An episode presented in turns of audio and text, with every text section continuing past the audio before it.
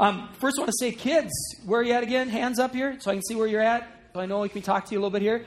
Great to have all of you with us. You need to know that people look out for you at our church. Uh, Joel wasn't kidding when he said that uh, that we've got a kids table. This I've been going to potlucks for 43 years. I've never been to a potluck with a kids table before, and this is great.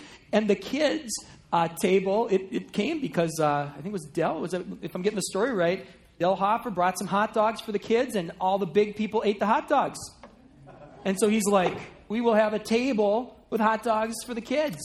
So don't eat their hot dogs. There's a table. We're serious about this.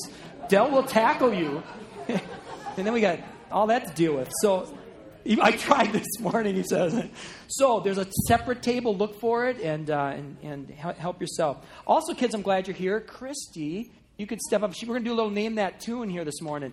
There was a, a, a, game show that used to be on TV, and some of us are old enough to remember it. Uh, it was called Name That Tune. Name that tune. I want to ask for a show of hands of who remembers that show, but you did it anyway, and you're proud enough to admit it. Okay. Um, and, and what the, the game show was, is they would play a song, and you would try to guess what it is, okay? So, kids, Christy's going to play a song, and as soon as you know what it is, raise your hand, okay? As soon as you know what it is, raise your hand. Got a couple. Three.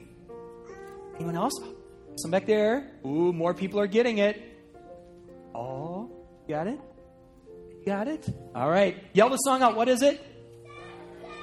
Silent Night. Give these kids a hand. They got it. Very good. Silent Night. You guys are great at this. Well, the reason we started with that song Silent Night is that it's it's it's kind of like what we're going to be talking about today. Because today we're going to be looking at one of the Christmas stories that the Bible tells the one that John tells about when God came to earth and what that was all about.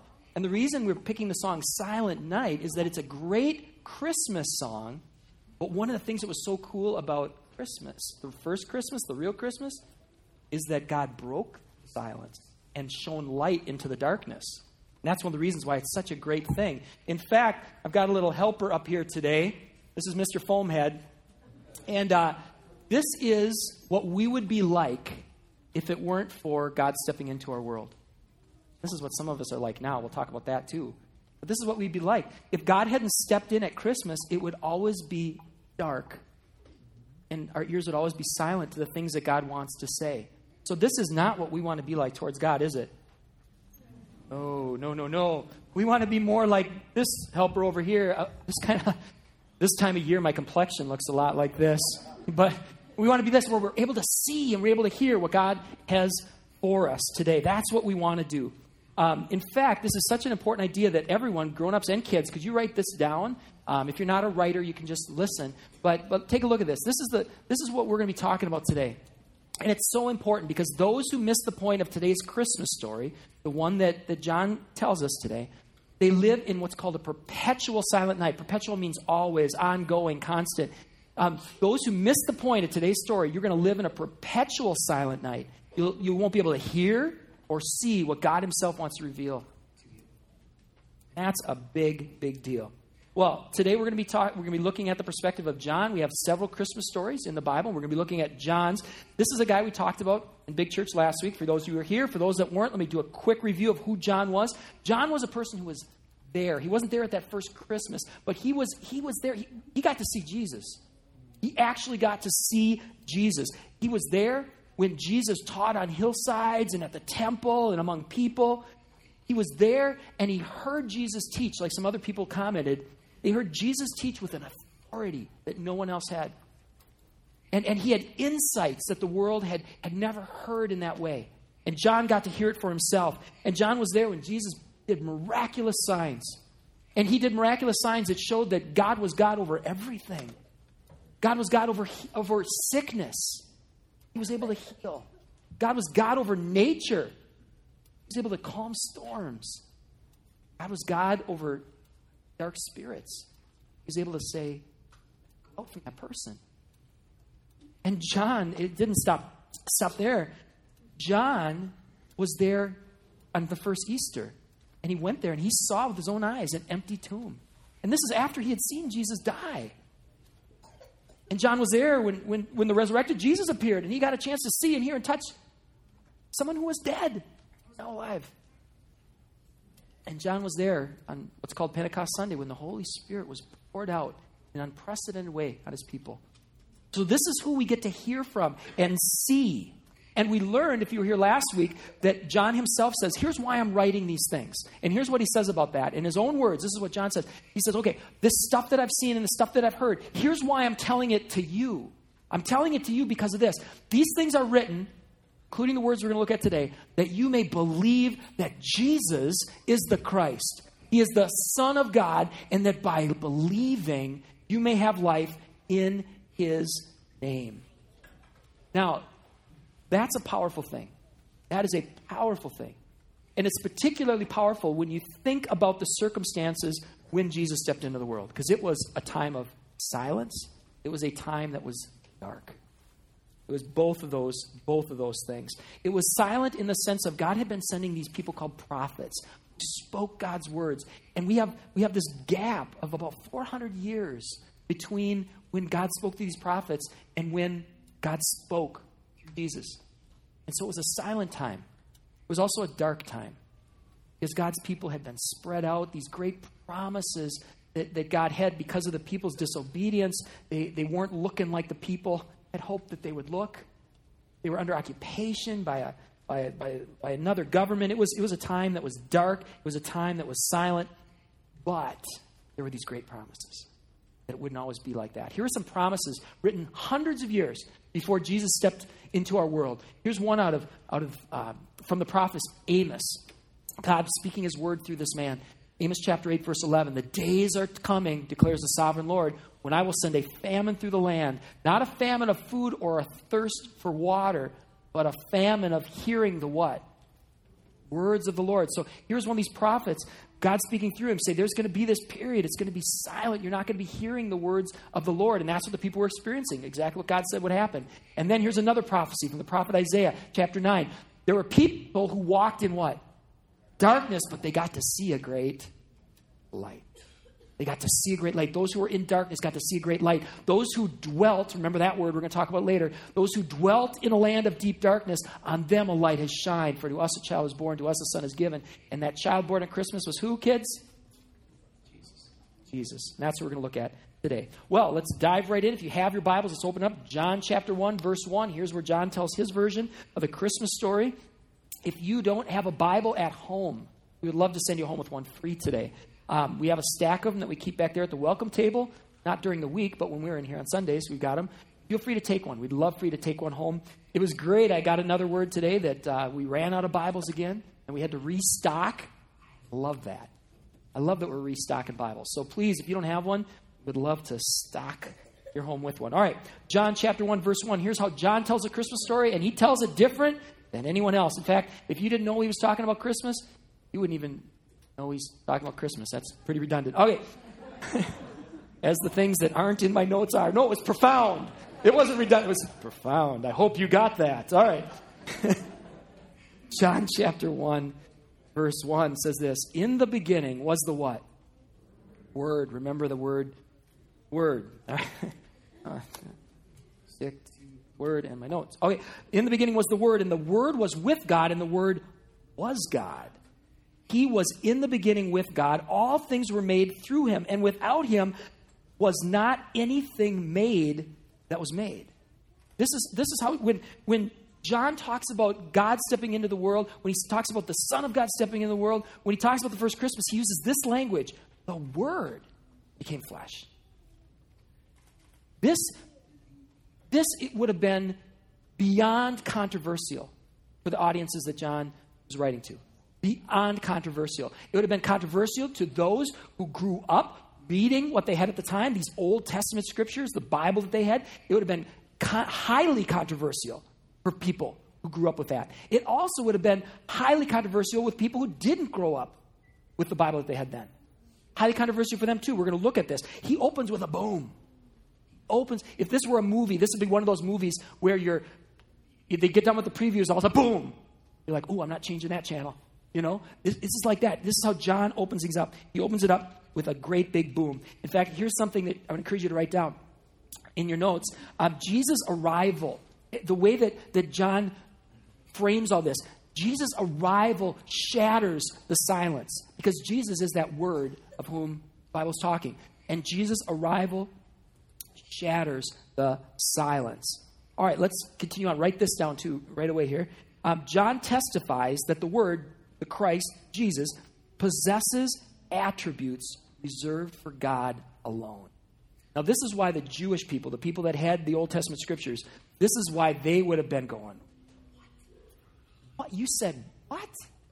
Because John is saying things about Jesus that you only said about God. You didn't say this about any other person. You only said these things about God. Now, right away, people are going to be, who are reading this from, who know their Old Testament, they're going to be thinking in, in those terms because look at how, how John sets this up. The first book of the Holy Scriptures was a book called Genesis. And look how Genesis starts. We touched on this a little bit last week for those who were here. It starts off in the beginning who created the heavens and the earth? God. God alone, right? God created the heavens and the earth. He's the creator God. The Spirit was with there, hovering, hovering over the waters, but it's God who created. But now look what John adds to this. In the beginning was the Word, and the Word was with God, and the Word was God. All things were made through him, and without him was not anything made that was made. Wow. They wouldn't have been ready for that. They would not have been ready. If they would have either probably had a couple reactions either, I'm done with this book, or it would have been, tell me more about that. If you were like this, you'd be like, oh, that doesn't fit my understanding. I'm just going to tune that out. I'm not going to look at it. Doesn't, this doesn't look like I think God looks like. But for those who had eyes to see, those who had ears to hear, they're like, tell me more about this. This was, this was profound. This was, this was challenging. Because to the Jewish audience, the Creator, God, is one. And now he's saying that there was this word that was with God and was God. The Greek word, this was originally written in Greek, the Greek word that, that we translate here into word was a word called logos. And it's this, this word that had, had meaning to both the Jewish audience and also to the non Jewish audience who was influenced by Greek thinking. To the Jewish world, this, um, or in the Jewish thinking world, the Greek word that we translated here um, conveys a notion of God's own divine self expression. What I mean by that is, is that when God speaks his word, things can come into being. That's how powerful that is. God speaks his word, things can come into being. When God speaks his word, God's divine plans and purposes and passions are made known. So when God speaks his word, things happen. Now, I don't claim to be a historian, I won't claim to be a linguist. But if I'm understanding my sources correctly, listen to this. In John's day, it was popular in Jewish thought for theologians, Jewish theologians, to present God's word as both divine and distinct. Meaning, in a sense, the word was God, the word was with God. So John hijacks this language, this imagery. And he says that word, it was the Christ. Now, here's, here's the type of thing that, that I came across. Here, I looked at a whole bunch of different sources, and, and here's kind of a summary statement of, of um, some of the, uh, the, the teachings that I came across about this idea. This one's from uh, one of my, my sources here. Uh, according to the standard Jewish doctrine of the day, the Word existed before the rest of creation, but was itself created. Unlike what John says there. Developing Old Testament ideas, Jewish teachers emphasized that God had created all things through His Word. By declaring now that the Word was in the beginning, and especially by calling the Word God, John goes beyond the common Jewish conception. Jewish teachers emphasize, oh, get this too, this is good. Jewish teachers emphasize that the reward for obeying God's word was eternal life. John declares that this life had always been available through God's word, which is the same word that he identifies with Jesus. Okay, kids, how many of you are going, what? Adults, how many of you are going, what? Okay. Exactly, exactly. I've been studying this kind of stuff for years, and, and it still does that to, to, to my head. The main point there main point of all this stuff we've been saying is that John said things about Jesus that you only say about God. John said things about Jesus that you say about God. This word broke the silence, broke the silence with new understandings, new revelations of who God is. Now, let's keep pressing into this because it would have twi- stretched them even more. And here's why. Because not only does John testify that the Word has some of the attributes of God, John also testifies to this. He says that Word dwelt as a human. A place to write that in your notes. That's huge. The Word dwelt among us as a human. Here's where it says that. This is John uh, chapter 1. We're still in the first chapter, verse 14. The Word became flesh and dwelt among us. And we've seen his glory as of the only Son from the Father, full of grace and truth. Now, I mentioned that um, there were a lot of people heavily influenced in that area by Greek thinking. And if you were a Greek philosopher, you were familiar with the idea of, of logos. And for you, it didn't, it, it didn't connect with the, the Jewish God. For you, it was this, this thing that was separate and perfect and eternal that was very different than what we experience here on earth. And so this kind of thing would have just been crazy. How can that possibly dwell in flesh? That, that's impossible. It's eternal, it's perfect, it's out there. How could it possibly dwell here among us? How could, how could the word become somebody that you can go fishing with? It, it just it would not have made sense to Greek thinkers, at least those who didn't have ears to hear, didn't have eyes to see. Because according to John, the word didn't just appear to be human, the word somehow became flesh. And then goes on to say, dwelt among us. Now, that dwelt, this is loaded too. We've talked about this before at different times in, in the service here this idea of dwelt. What that word means, if you were to, in, in kind of more literal translation sense, it's like he set up a tent. The word set up a tent among us, which again, Jewish thinkers, they're going, tent, God setting up a tent. What tent would they think of? Anyone know what it was called? The tabernacle. The tabernacle. They would start thinking back wait, God did dwell among us in the tabernacle. But their understanding of what that looked like was so, so, so different than dwelling in a person. And we can miss this. In fact, I'm embarrassed to admit how much I can miss this. I'm, I'm rereading um, through Exodus right now. And if you have your Bibles, let's open up to Exodus 24.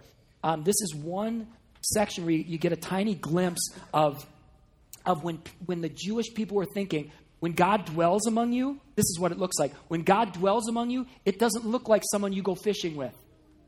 When God dwells among you, this is what they're thinking. When God dwells among you, it is terrifying. It brings assurance when you have enemies and God shows up because God obliterates them. But it's a terrifying thing. Terrifying thing because God is so holy, God is so powerful, God is so awesome. This is um one little section that testifies to that. And, and leading up to this, God had shown his glory. He did these wondrous signs on the na- most powerful nation in the world of Egypt. And he sent these plagues and he, he demonstrated his power over everything, over their gods, over nature, over everything.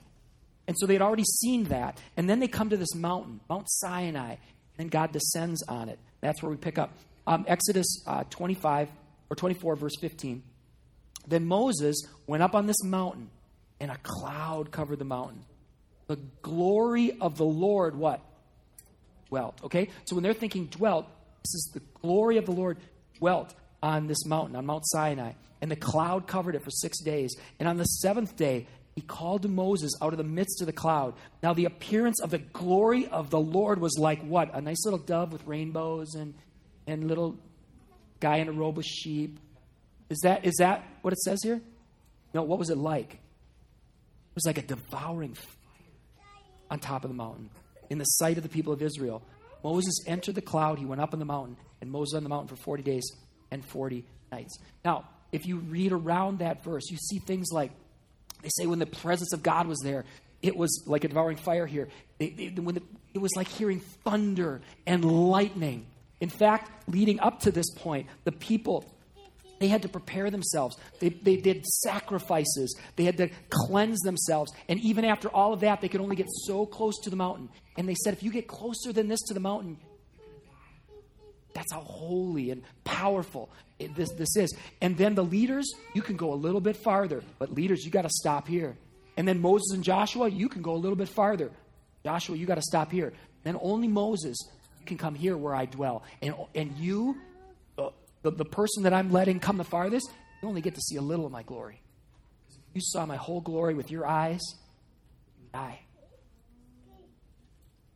So, anyone else struck by a contrast between that and flannel graph Jesus? You know? And, and this is one of the problems that we have as, as people growing up in this culture. We're so used to seeing Jesus in all these storybooks and stuff, and that's great. But we can lose track of the fact that how amazing that is. That the glory of God could dwell in a person. That this powerful, uncontainable God could dwell among us. And then how more amazing is it that we become now the temples of the Holy Spirit and God tabernacles in us. That brings whole new meaning to me. Say when, when God says, Be holy because I'm holy. We consider God is allowing us to be carriers of His Holy Spirit. Wow. How powerful is that? Well, um, let me give you one more little summary statement. This one's a little easier to understand than the last one I read. Um, but another summary statement of just kind of this whole idea of, of word and what it meant to the two audiences of John's day says this neither Greek philosophers nor Jewish teachers could conceive of the word becoming flesh. Since the time of Plato, Greek philosophers had emphasized that the ideal, the word, was uh, invisible, it was eternal.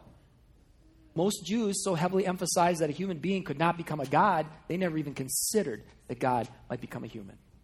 So, do you see how Jesus stepping in, how that would that shattered the silence? God spoke in a way that only those with ears to hear could really understand. Okay, well, now, not only did Jesus shatter the silence, Jesus also pierced the darkness. There's a place to write that down, too. Jesus' arrival didn't just shatter the silence, Jesus' arrival, it pierced the darkness. Now, I almost feel silly saying that ours is a dark world because you know that. Think of all the darkness we see on a day to day basis and we hear about the things that people are capable of doing to one another. Just shocking and dark. When you think about all the loneliness that people experience and the abuse they endure and, and all of the things that aren't the way they should be, this is a dark world. And I, I think about when we're honest and we look inside and the thoughts that we think and the things that we do and say a dark world. And I couldn't agree more with the Bible when it says that, that this is like a war. Not like, it is. We're in a war where there's darkness and light that are colliding. And when light collides with darkness, what wins? When light collides with darkness, light wins. And Jesus' arrival, it pierced the darkness. John testifies, there's a place to write this in your notes, that Jesus is the light of the world. When he reveals these insights into who this Jesus was, one of the things he says is, He's the light of the world. That's how he describes, one of the ways he describes, um, uh, describes Christ. And it's interesting how this ties in with Genesis 2. You know, in, in Genesis, the world was dark, and when God spoke his word and said, Let there be light, what happened? It was light. And when the word, word came into our world in that dark period of time, what happened? There was for all who had eyes to see, all who had ears to hear. This is a big theme for John. Here's just a couple of examples in case you think I'm missing the mark on here. John refers to this light imagery, not just here, but multiple places. In Jesus was life, and the life was the what? The light of humankind. Again, Jesus spoke to them, saying, I am the light of the world. Whoever follows me will not walk in darkness, but will have the light of life. The light of life. You don't want to miss what, you, what he's saying there. In fact, I encourage you to write this down. This is what a big deal this is. John testifies that our response to Jesus has eternal significance. Now, from time to time, we'll talk about the light that God sheds into our world that just gives us help here in this world. You know, we'll, we'll spend sometimes several weeks talking about how we can apply the light that God sheds to our relationships and how we can make our relationships better. We can make our families better. We can make our marriages better. We can make our friendships better. We, we talk how if you walk according to the light, that can make a difference. You know, it applies to our, our finances. If we don't do the things the Bible says do with money, it, it, it can be light. So there's all these practical implications for right here and now. When we walk in the light, it can make a difference in this world. But beyond that, this has eternal significance. Significance. How we respond to the light has eternal significance. Take a look at, at this as John continues on. The light shines in the darkness. The darkness has not overcome it. The true light, which gives light to everyone, was coming into the world. He was in the world, and the world was made through him, yet the world did not know him. He came to his own, and his own people did not receive him.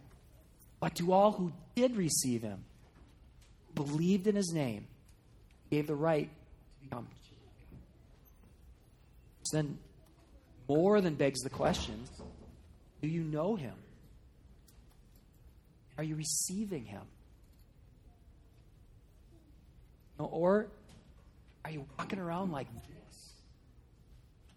Where you're missing things that He wants to show you, and, and things that God wants to say through this man, Jesus, this one of a kind. Because um, the promises, look at the promise associated with that.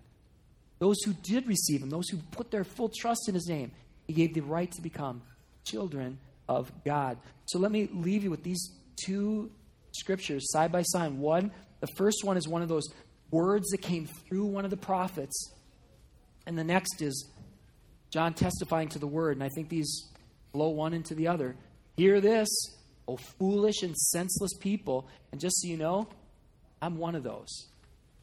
This isn't me saying, Hear this, you out there, don't get it. This is me saying this to all believers everywhere. Because we can all be foolish, we can be senseless. We can all have eyes but not see. We can all have ears but not hear. So hear this, O foolish and senseless people who have eyes but see not, who have ears but hear not. Hear this the Word became flesh and dwelt among us. We have seen His glory, the glory of the only Son from the Father, full of grace. Uh, we make a conscious effort every year to recognize a season called Lent. And Lent is a season leading up to Easter where, where millions and millions of Christians for hundreds and hundreds of years have taken this season to say, let's, let's, let's do this. Let's take off the, the, the earmuffs and let's take off the blinders and let's try to see Christ anew and let's try to hear him anew. And this isn't rocket science. Rockin' science? This isn't rockin' science. Maybe it is rocket science, but it's not rocket science. This isn't rocket science. There are, there, are, there are these things that God instructs us that can help with that. The idea of repentance. It's a huge length. This idea of allowing the Holy Spirit to examine our hearts and saying, God, where am I not in alignment with your plans and your purposes? What in my life is going my own way instead of yours? And God, would you give me the strength and the power to turn from that and to turn away from that towards you? It's repentance. There's a discipline called fasting. And let me offend a whole bunch of you right now. I think giving up truffles for Lent misses the entire point. If you want to give up truffles, give them up at New Year's Day. My New Year's resolution no truffles, all right? Let me take a sip and let me explain what I mean by that. This isn't just about self improvement or giving up bad habits. Let Lent be a time where what you're doing is you're consciously fasting in a way, fasting means to go without something, you're fasting in a way that draws you towards God, either by saying, I don't live by bread alone, but by every word that comes from the mouth of the Lord. And by fasting from food, I get hungry and I realize it is ultimately God only who can sustain me. I recognize that all good gifts come from God, where what, what the fasting actually brings your mind to a more God honoring place. Encourage you to do that. Or fasting from media. Again, confession time. I, I gave up some, some forms of, of, of media. And for the first time, I shared this with the nine o'clock too. For the first time, that song we started with, can we put that song up on the screen? That um, Lead Me to the Cross. Lead Me to the Cross. I had heard this song dozens of times. Today was the first time I heard the song. Could it possibly be related because I've turned off other stuff in my life that for the first time I heard a song that I'd already heard dozens of times? Look at this. This is the first time ever. Savior, I come. This is how we started that, that worship set.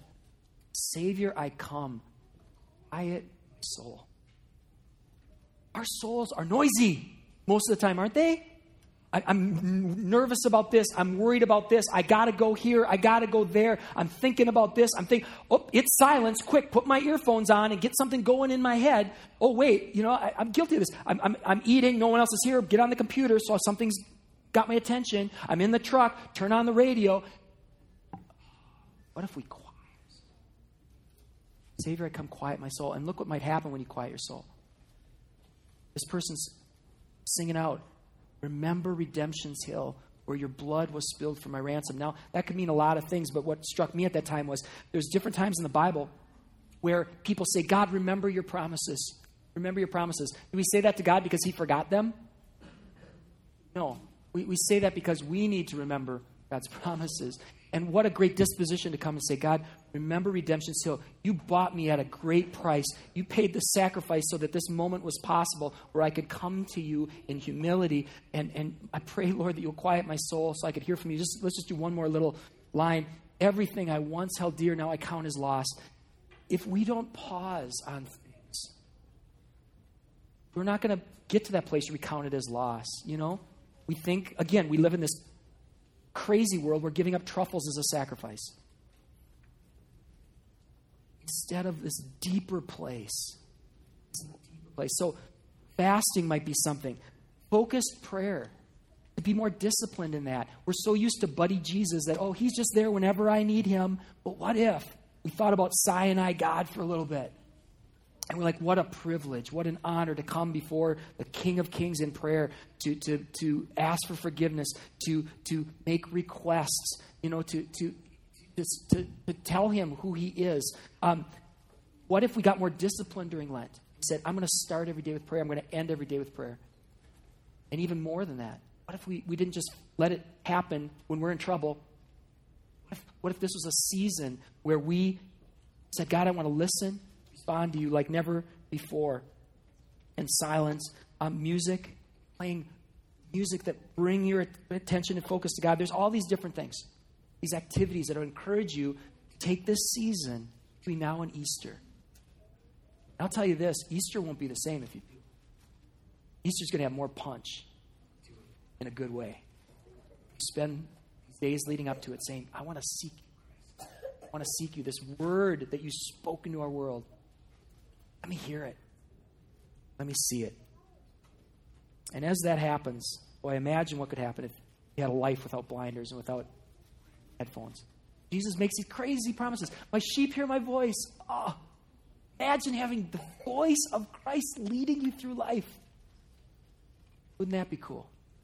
That the spirit of, of the, the fruit of the Spirit is joy and peace and self control and, and all these things. Wouldn't it be great to have more of that? We can. We can. We're invited to pursue that. So let's do that together. Well, um, let me seal this and then move on to that little next thing that we've got in store. Okay, let me let me seal this time. Let's us seal this time. Father, let's us no use, Father. We pray, Holy Spirit, that you would seal this time. Seal this time. Lord, seal it through conviction for those that needed to hear conviction today. Seal it as your Holy Spirit, because you talk about your Holy Spirit as a seal. May, may, may, may your Holy Spirit seal this time by saying, Yep, something deep within people that say, Yeah, God, this is truth. This is truth. This is an opportunity you've presented before me. So, Lord, I pray you seal it that way, or, or with specifics, Lord. Give people specifics that they can come out of here saying, Yep, here is something that I believe is from God that He would, would have me to walk out with His help. Seal this time that we've had together. Bless us in that way. Seal this time with the Holy Spirit.